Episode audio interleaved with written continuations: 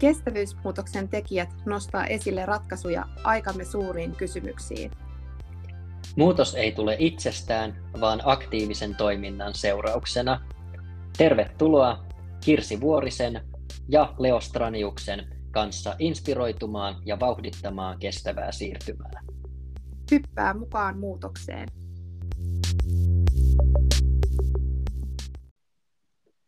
Lämpimästi tervetuloa kestävyysmuutoksen tekijät historialliseen podcastiin jaksoon numero yksi. Mun nimi on Leo Stranius, työskentelen Third Rock Finlandissa toimitusjohtajana ja vauhditan tätä kestävyysmuutosta yritysten ja organisaatioiden kanssa. Ja mulla on iso, iso ilo tehdä yhdessä Kirsin kanssa. Joo, moi vaan munkin puolesta ja tervetuloa myös lähetyksen pariin. Mä oon tosiaan jo Kirsi Vuorinen, äh, ottanut elämän tehtäväkseni kestävyysmuutoksen edistämisen. Taustaa löytyy liiketoiminnan kehittämisestä. Päälle kymmenen vuotta, vuotta tehnyt erilaisia projekteja yritysten, yritysten parissa näiden asioiden edistämiseksi. Ja tota, nyt on tosi iloinen, että saadaan, saadaan tota Leon kanssa tehdä näitä lähetyksiä. Nämä tosiaan on jatkumoa nyt meidän jo vuosi sitten aloittamalle Prokikselle tällä samaisella otsikolla, mutta nyt aloitettiin syksyllä tekemään näitä sitten vähän uudenlaisella konseptilla ja, ja tota, ihan tälleen e, vähän laajennetaan näitä meidän kanavia myös, että tullaan niin kuin isommin isommin ulos sitten näiden asioiden kanssa. Meillä on ollut mielenkiintoisia parisenkymmentä lähetystä näitä jo sarjassamme ja ollut mielenkiintoisia hienoja vieraita puhumassa eri, eri tulokulmista tähän kestävyysmuutoksen aiheeseen, mutta tänään olisi nyt sitten tarkoitus keskustella vähän tällaisista ajankohtaisista aiheista tälleen yhdessä Leon kanssa, vaan ajatuksia vaihtaen ja meillä on varmasti tulossa sitten lähetyksiä myöhemmin vielä, missä on taas mukana sitten vierailevia puhujia, mutta tänään mennään tällä tavalla eteenpäin. Kyllä, kyllä vain, juurikin näin. Ja, ja itse mä ajattelen oikeastaan, että, että kestävyysmuutoksesta, niin siitä pitäisi ehkä muistaa kolme lukua, joista yksi on numero kahdeksan, se tarkoittaa kahdeksan vuotta nykyistä hiilibudjettia jäljellä, jos me halutaan pitää tämä ilmaston lämpeneminen siellä puolentoista asteen tuntumassa. Toinen yhdeksän, meillä on yhdeksän planetaarista rajaa, eli tämä ilmastokriisi ei ole ainoa, vaan sitten on monia muitakin asioita, missä meidän pitää ja numero, tai kolmas numero on tietysti numero kymmenen, tämä luonnonvarojen ylikulutus kymmenestä täällä Suomessa. 8, 9 ja 10 numerot tähän alkuun, mutta äh, Kirsi, äh, mikä sua on nyt jotenkin just puhutellut tai puhuttelee tällä hetkellä? Mitä sulla on tänään mielessä? No tänään keskiviikkona mulla on nyt just mielessä tämä Helsingin Sanomissa ollut tuore vision juttu. Kasvurajat tulivat vastaan, missä siis kerrotaan tästä 50 vuotta sitten tehdystä tut- tutkijaryhmästä, joka kirjoitti silloin tämän kasvun rajat-raportin, josta on tullut sitten, sitten niin ihan menestys ja alkulaukaus niin kuin tälle ympäristöliikkeelle, mutta, mutta tota, tässä jutussa niin niin tota, on, on niin kuin haastateltu tätä Jörgen Randersia, joka, joka oli silloin tänä, tässä väitöskirjatutkijana osana tätä työ, työryhmää, ja tota, hän, hän on niin kuin te, tehnyt nyt uuden tulemisen ja tullut uusi kirja, jossa sitten niin kuin esitellään näitä ihan konkreettisia ratkaisuja nyt sitten näitä me päivän polttaviin globaaleihin haasteisiin. Tosi mielenkiintoinen äh, juttu oli tämä, ja tota, se, mikä tässä oli mun mielestä niin kuin ilahduttavaa, niin täällä oli myös sit tässä kun tässä puhutaan nyt sit siitä kirjasta, että mitä, mitä tässä uudessa, uudessa tota kirjassa sitten kerrotaan. Näitä kirjan nimi on siis Earth for All, A Survival Guide for Humanity, niin tässä esitellään ihan tämmöisiä hyvin konkreettisia niin kuin ratkaisuja siihen, että millä nämä meidän globaalit haasteet olisi ratkaistavissa, vaikka niin kuin tämä, että 10 prosenttia lannoitteista annettaisiin kehittyvien maiden käyttöön, niin nälänhätä vähenisi ihan merkittävästi, mikä on niin kuin tämmöinen ihan, ihan, jos päätetään, niin tämä on ihan tehtävissäkin oleva juttu. Tai sitten toinen e, villi ajatus tästä globaalista tuloverosta, että tämmöinen 2-4 prosentin vero, jolla pystyttäisiin maksaa kaikki maailman suurimmat ongelmat ja ratkaisemaan ne. Et jos halutaan, niin tämä olisi ihan tehtävissä. Niin tämä on sille tavalla niin kuin mun mielestä antaa sellaista toivoa, että täällä on ihan tämmöisiä konkreettisia ratkaisuja. Nyt ehkä se kysymys, että onko meillä tahtoa sitten, että tästä on 50 vuotta, kun tämä raportti aikanaan tuli, se kasvun rajat raportti ulos ja sitten niin kuin Jörgen Sanders itsekin tässä sanoi, niin ei ole kauheasti sen jälkeen vielä sitten tapahtunut, että hänkin äh, tässä, kun häneltä tätä asiaa kysyttiin, niin aika paljon puhui sit siitä, että on niinku mennään aika syvälle ihmisyyteen, että me nähdään nämä ongelmat, mutta ollaanko me valmiit niinku tekemään näiden asioiden eteen sitten ne tarvittavat ratkaisut. Tosi mielenkiintoinen juttu. Mitäs, mitä ajatuksia sulla, Leo, tästä heräs, ja olet varmasti hyvinkin tuttu tämän kasvurajat teoksen kanssa, kanssa mutta tota, mitä tämä Joo. tuossa? Joo, e, muistan itse asiassa itse suurin piirtein varmaan just lähes 30 vuotta sitten luin, luin itsekin sen Kasvurajat kirjan ja on ehkä tavallaan samaan aikaan riemastuttaa, että tämä tematiikka nousee esille, mutta sitten myös hämmentää toisaalta, koska, koska jotenkin me ollaan tiedetty tämä että mihin me ollaan menossa, mitä pitäisi tehdä, niin viimeiset 50 vuotta. Ja, ja, ja tavallaan saattaa tulla myös semmoinen, tässä on ehkä se mun hämmennys, että, että miten me saatettiin niin käyttää 50 vuotta siihen, että me ollaan nyt vasta alettu oikeasti kiihtyvää tahtia toimimaan. Mä luin just tässä hiljattain, mm. ihan siis, ihan siis niin kuin, äh, oliko viime niin, niin vähän lämmikkeeksi maailman tila, World Watch-instituutin maailman tila 1992 kirjan, eli siis 30 vuoden takaa kirja, ja, ja, ja siinä myös hämmensi se, että, että silloin on tunnistettu ihan tosi hyvin ne, että ilmastokriisi, luontokato, luonnonvarojen ylikulu, kaikki nämä haasteet, sam, samalla lailla ne ratkaisut on ollut silloin jo tarjolla, mutta mm. silti kehitys on kulkenut, kulkenut tota, jotenkin dramaattisella tavalla huonoon suuntaan just näiden kriisien osalta. Että, että tämä niin hämmentää, mutta sittenhän juuri on, on hienoa, että, että yhä joukko nyt tietysti on, on nähnyt, nähnyt sen, että jotain tarvitsisi tehdä. Mm. Niin, se on samalla niin hä- ja sitten toisaalta haluaa just sitä, että toivottavasti me ei nyt toisteta, että meillä ei, nyt ei ole aikaa siihen samaan, että hukataan se taas se 50 vuotta, vaan että just, että kun se tiimalasin santa alkaa käydä niin kuin vähin tässä, niin että mitä, mikä nyt sitten ihmisluonnossa on niin, kuin niin olennaisesti muuttunut, tai se, että kun nämä merkit alkaa nyt näkyä, niin tuleeko sitten riittävä paine, niin kuin, että nyt joudutaan tekemään sit niitä, niitä myös vähän epämieluisia ratkaisuja, mitä nyt sitten on niin kuin tavallaan tähän asti vaan siirretty, että aina seuraava sukupolvi hoitaa, mutta nyt ei ole niin kuin nyt se on tämä sukupolvi, joka, joka hoitaa, tai sitten jättää hoitamatta sen, että, et, tota, et, mutta mä ehkä kyllä toi äh, Jörgen Randers silleen tavallaan aika viisas siinä todetessa, että kyllä tämä on niin kuin viime kädessä niin kuin ihan ihmisistä meistä, että mi- mihin me ollaan valmiit ja miten me tästä asiasta, ollaanko me valmiit ajattelemaan asioita niin kuin uusiksi oikeasti. Että tota, mm. se ajattelumuutos pitäisi niin kuin saada nyt ihan ensimmäiseksi niin kuin liikkeelle ja tosi niin kuin nopeeseen vauhtiin, jos me halutaan saada se tekemisen muutos. Että toi on ehkä semmoinen, minkä kanssa tuossa nyt konsulttiuralla niin kuin paininut aina kun muutoksen johtamisesta puhunut, että ensin tulee ajattelumuutos ja sitten tulee tekemisen muutos ja sitten perästä kuuluu sitten se kulttuurin muutos. Mutta jos me ei vielä olla vielä saatu sitä ajattelumuutosta käyntiin, niin, niin että se tekemisen muutos, totta kai nyt ei voi sanoa, etteikö mitään niin kuin tapahtuisi, mutta se tavallaan se pitäisi olla aivan eri, eri niin kuin suuruusluokan juttuja, mitä tässä nyt haetaan, jos pitäisi niin kuin saada nämä merkittävät päästövähennykset aikaan, mitä tästä, tässä puhutaan. Ja, ja sitten kuitenkin se, että teknologia ei niin kuin, että se teknologiausko on ollut kuitenkin, mitä Jörgen Randelski tässä jutussa sanoi, niin on ollut pitkään se, mikä on just hidastanut sitä kehitystä, koska on voitu aina sanoa, että teknologia tulee ja pelastaa.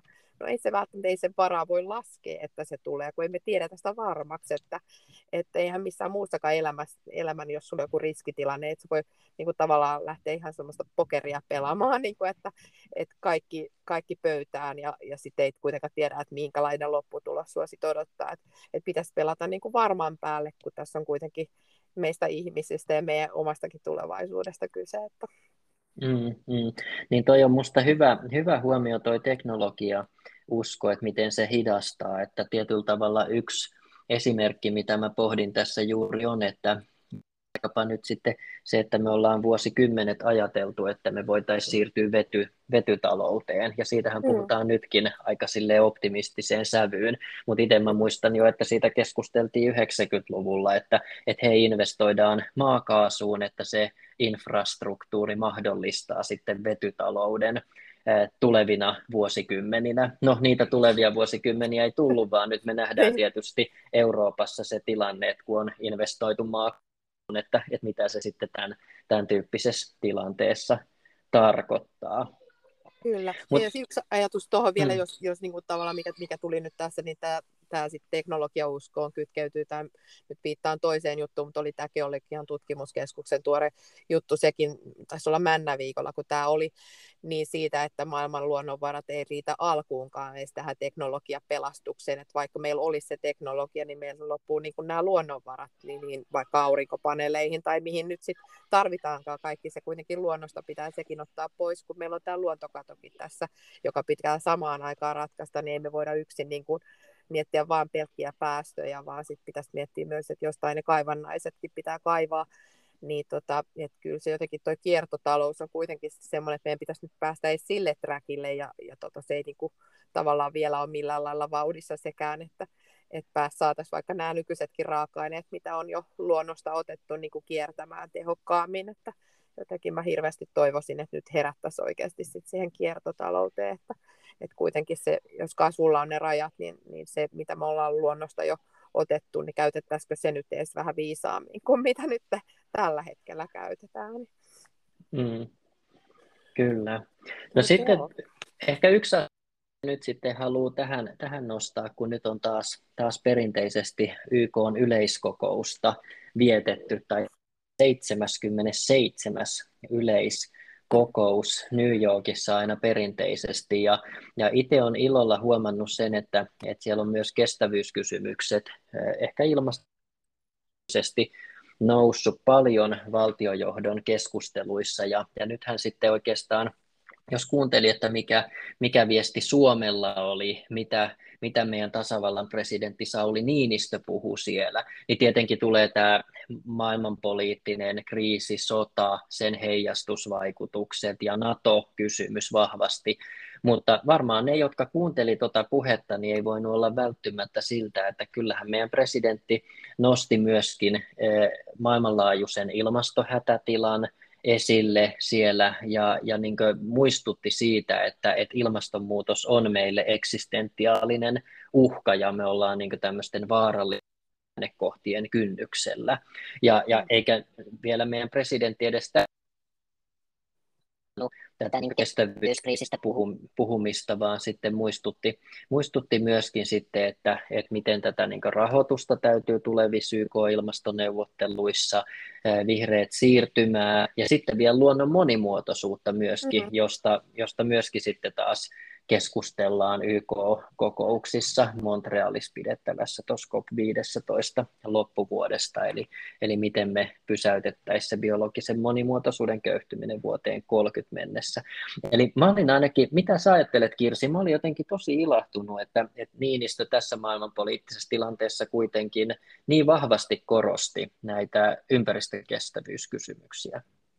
Kyllä, yhdyn, yhdyn täysin tuohon, että mä olen kanssa tosi, tosi iloinen. Tämä oli mun mielestä tosi hieno puhe ja myös siis tämmöinen toivoa ja toimintaa luova puhe, että, että tässä niin kuin Niinistö otti myös kantaa siihen, että, että näiden asioiden eteen on nyt vaan niin kuin pistettävä sitten myös paukkuja ja asioita saatava liikkeelle, ettei jää pelkästään puheeksi ja se, että miten vahvasti hän antoi muun muassa tukea tälle ilmastohätätilalle että voitaisiinko me jopa niin kuin hänen, hänen tuellaan saada Suomeenkin julistettua sitten tämä ilmastohätätila, hätätila, kun niin kuin tavallaan hän tuossa otti hyvin kantaa, että nythän tämä on jo niin kuin nähtävissä, että tänä vuonna nämä merkit hyvinkin vahvasti, että mi- miten luonto meille tätä viestiä viestii.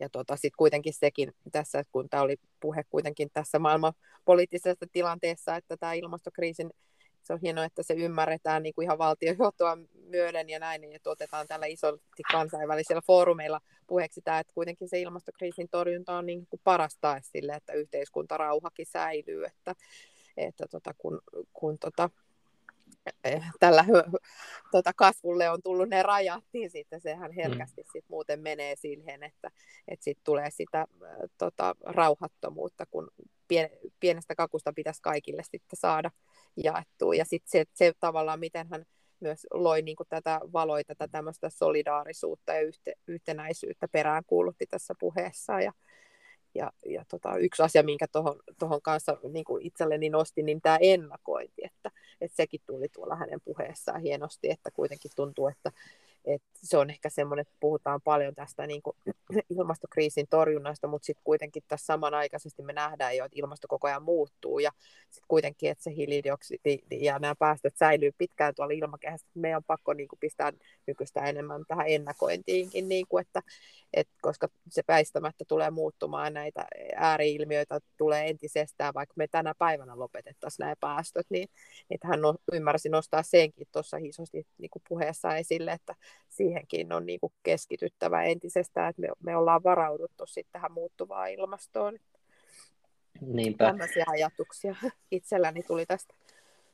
Joo, joo. Niin taisi just sanoa Niinistö, että meidän pitäisi siirtyä tai siirryttävä jälkiviisaudesta ennakointiin. Kyllä. Että, että tämä, oli, tämä oli hyvä tavallaan sitten eh, mä en tiedä, tämä on varmaan just sitä jälkiviisasta puhetta, että, että mm. tuota, eh, kyllä näitä valtion eh, johtajien puheita on näissä YK-kokouksissa kuultu aika monet vuodet ja vuosikymmenet, että, että eh, haastetta siinäkin itsekin on osallistunut moniin noihin YK kestävän kehityksen huippukokouksiin ja ilmastokokouksiin ja kyllähän siellä valtionjohtajat aina kauniita, kauniita puhuu ja joskus jopa jotain rahoituksiakin lupaa, mutta että, että kuitenkin sitten aika usein ne todelliset päätökset tehdään siellä kansallisen politiikan tai EU-politiikan parissa.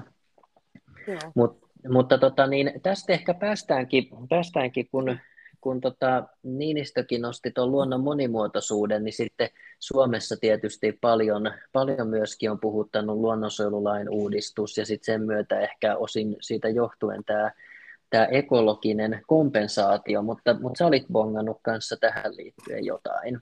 Joo, tämä oli tosiaan Ylellä tässä maanantaina viikon alulla ollut, oli tämä juttu ekologinen kompensaatio, on uusi keino luontokadon hidastamiseen. Laki ei siihen pakota, mutta pia, pankki voi pian velvoittaakin tällaisella otsikolla. Oli juttu tästä tästä totta, totta tosiaan. Niin tässä viitataan nyt muun muassa tähän Suomen suurimpaan ekologiseen kompensaatioon, eli, eli Pohjois-Lapissa Inarissa tehtiin 10 miljoonan euron kaupat äh, 2900 hehtaarista mäntymetsää, jolla tämä ostaja ei tee yhtään mitään, koska koska se on niin kuin kompensaatio tältä me, kaivosyhtiö Sakatti Mining Oyltä, joka hyvittää sillä näitä haittoja, joita se suunniteltu kaivos aiheuttaisi siellä naapurikunnassa Sodankylässä. Eli tällä tavalla haluttiin nostaa tämä nyt esimerkkinä, kun tämä on niin kuin historian suurin tämmöinen ekologinen kompensaatio, mutta tässä jutussa tavallaan käydään läpi tätä, että mitä, mitä tämä tarkoittaa, ja vaikka tämä ei tosiaan tällä hetkellä niin kuin laki ei tätä edellytä, niin rahoituslaitokset ja pankit voisivat sitä tämmöistä jatkosta alkaa velvoittamaan, ja, ja tota, selkeästi kuitenkin rahoittajilla tämä niin kuin vastuullisuus on entistä isommalla niin painoarvolla siellä rahoituspäätöksiä tehtäessä ja se näkyy myös sitten rahoituksen hinnassa, eli tulee, raha tulee kalliimmaksi silloin, kun toimitaan vastuuttomasti, eli rahoittajatkin tämän asian sitten ottaa jatkossa entisestään huomioon. Tämmöisiä nostoja nyt ja lyhyesti tästä jutusta, jutusta tota, nosta, mitä, mitä ajatuksia oli sulla herä, herästä lukiessasi? Joo, joo, kyllähän tavallaan sen noiden yritysten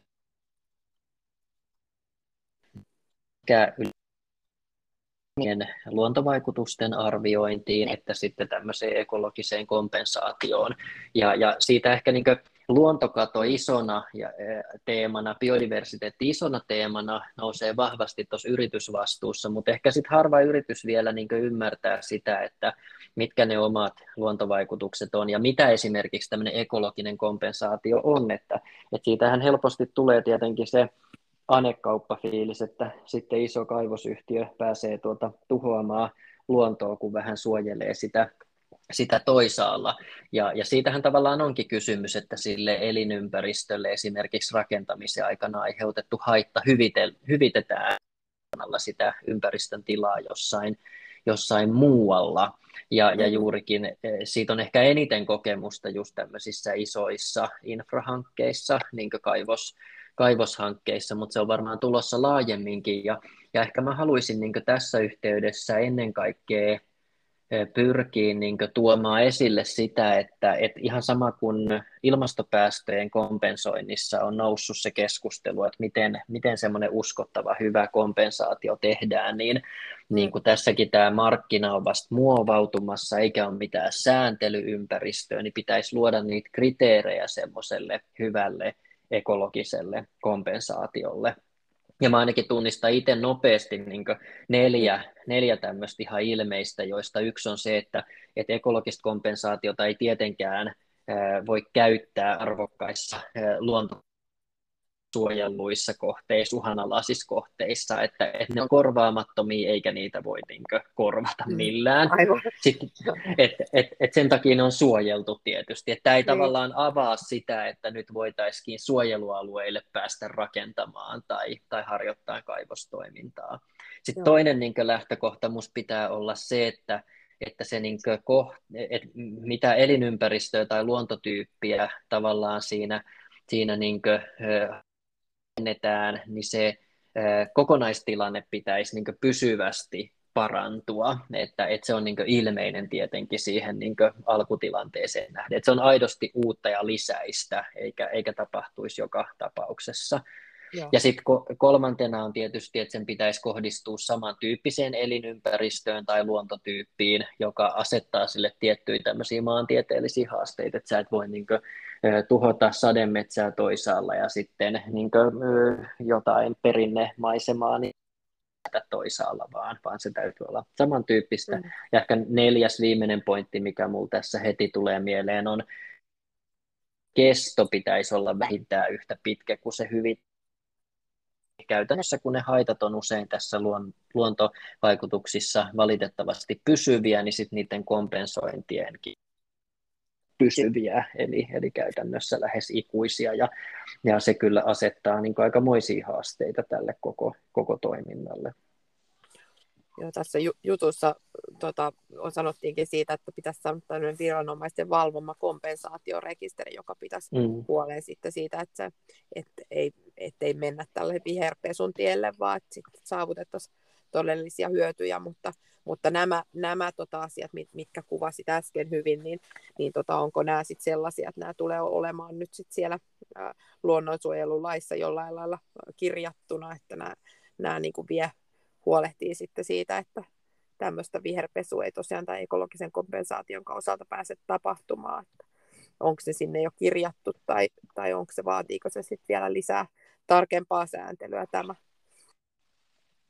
Vaatii kyllä hirveän paljon lisää tarkempaa sääntelyä, että, että tässä Joo. on vaatisi niin se päästöjenkin kompensaatio, koska siinäkään ei ole mitään nyt semmoista semmoista oikein fiksua sääntelyympäristöä ja tämä ekologinen kompensaatio vielä niin ehkä ripauksen verran monimutkaisempana kysymyksenä mm. niin vaatisi paljon, mutta onneksi meillä on, meillä on ollut sitten vaikka justiinsa luontopaneelin, luontopaneelin johtaja, tämä professori Janne Kotiahohan tästä on paljon niin. puhunut ja tuossakin jutussa justiinsa kyllä.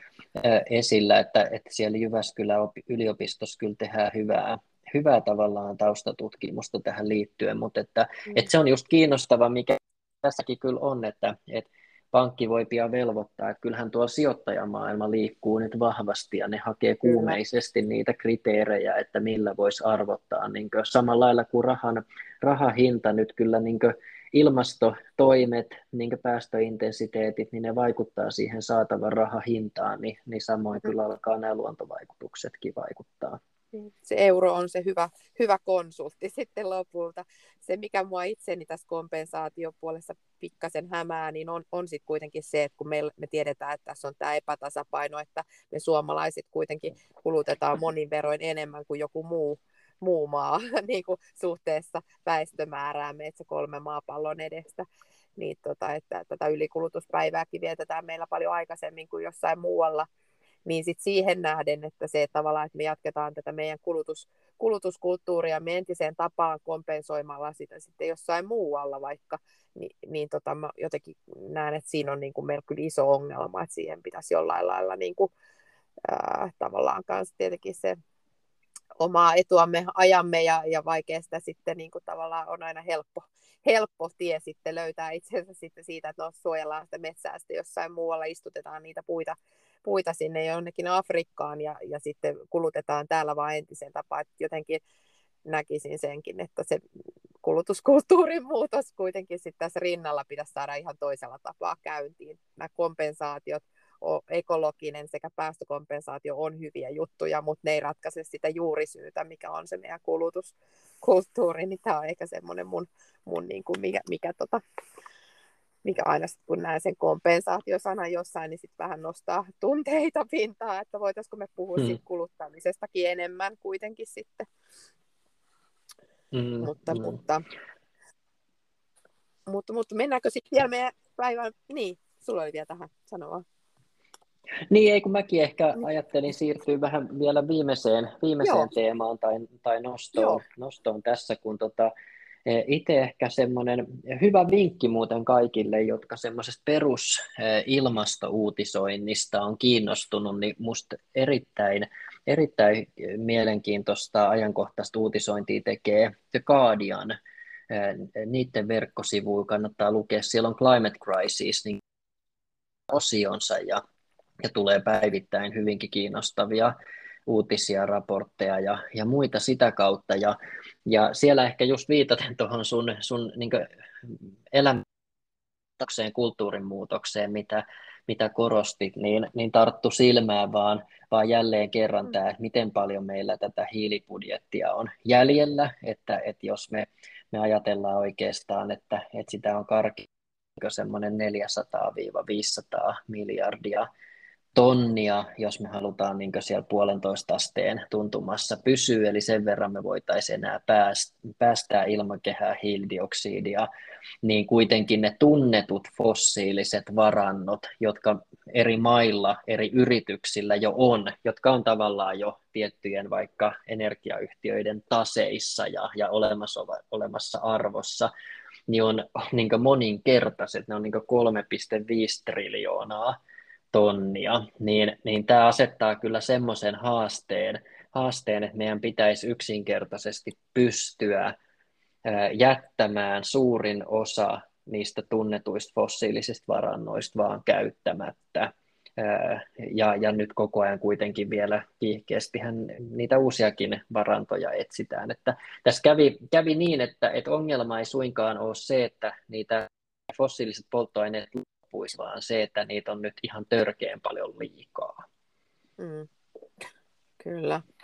Joo, kyllä tämä niin kuin, nyt jos palataan siitä tavallaan, että jos aloitettiin siitä YK, tota, tai puhuttiin aikaisemmin siitä YK-yleiskokouksesta ja Niinistön puheesta, miten se oli semmoinen toivoa ja toimintaa luova ja, ja tota, loi sitä yhtenäisyyttä ja sitä, niin tämä oli ehkä semmoinen juttu, kun itsekin kun tämän luin, että, että tuli vähän niin kuin että voi näinkö lohdutan tämä tilanne on, että, että oikeasti että huomioiden tämä maailmanpoliittinen tilanne tällä hetkellä, miten nämä suurvallat toimii, niin, niin tota, ja sitten se, että mitä, miten itsekin sanoit, että YK-kokouksessa, kokouksissakin on nähty näitä johtajia jo vuosikymmeniä puhumassa näitä samoja asioita, ja sitten toiminta on kuitenkin ihan toista, että paininkin nyt sai jenkit jälleen tälle niin kuin oikealle puolelle tätä historiaa niin kuin lähtemällä näihin ilmastotavoitteisiin taas mukaan, mutta sitten samanaikaisesti heillä kuitenkin niin painenkin hyväksyy näitä uusia niin kuin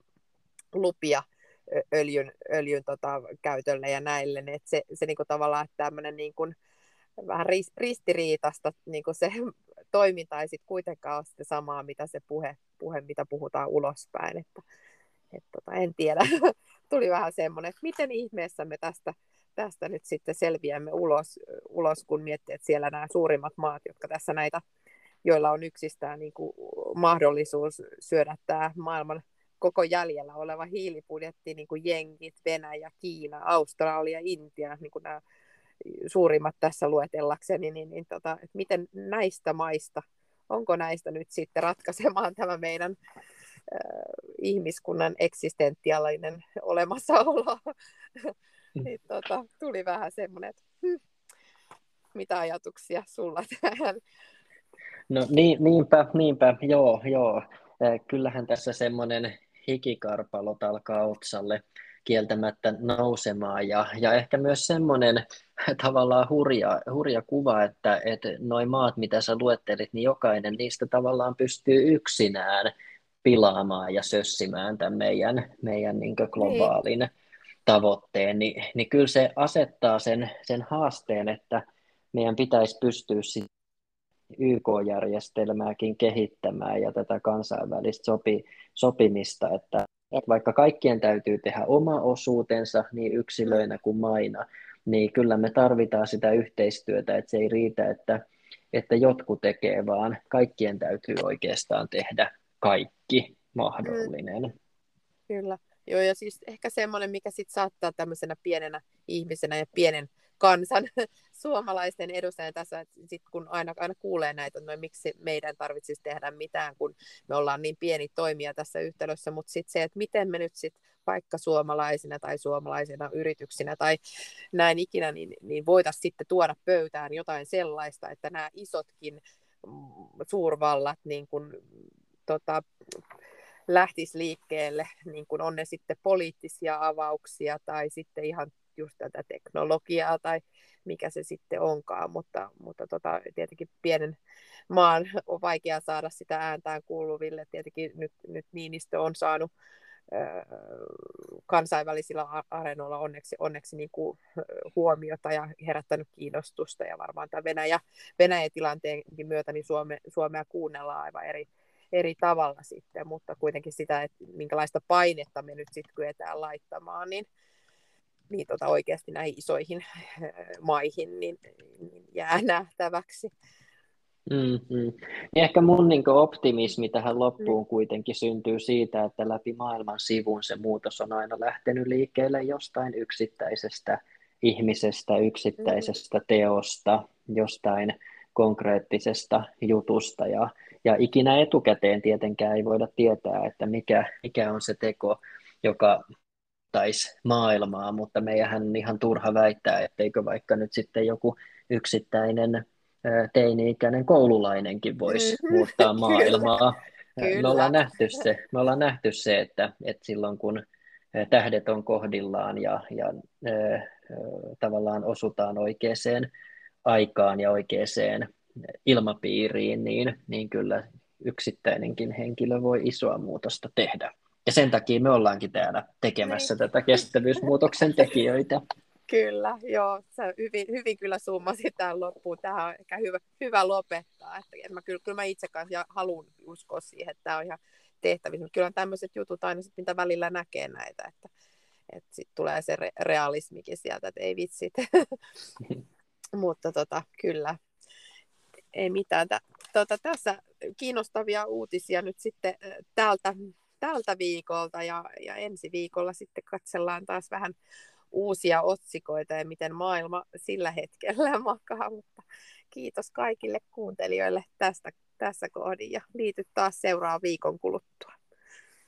Kiitos, Kiitos paljon. Leo sulle kanssa ja hyvät illan jatkot. Moi moi. Kiitos Kirsi, moi. Moi.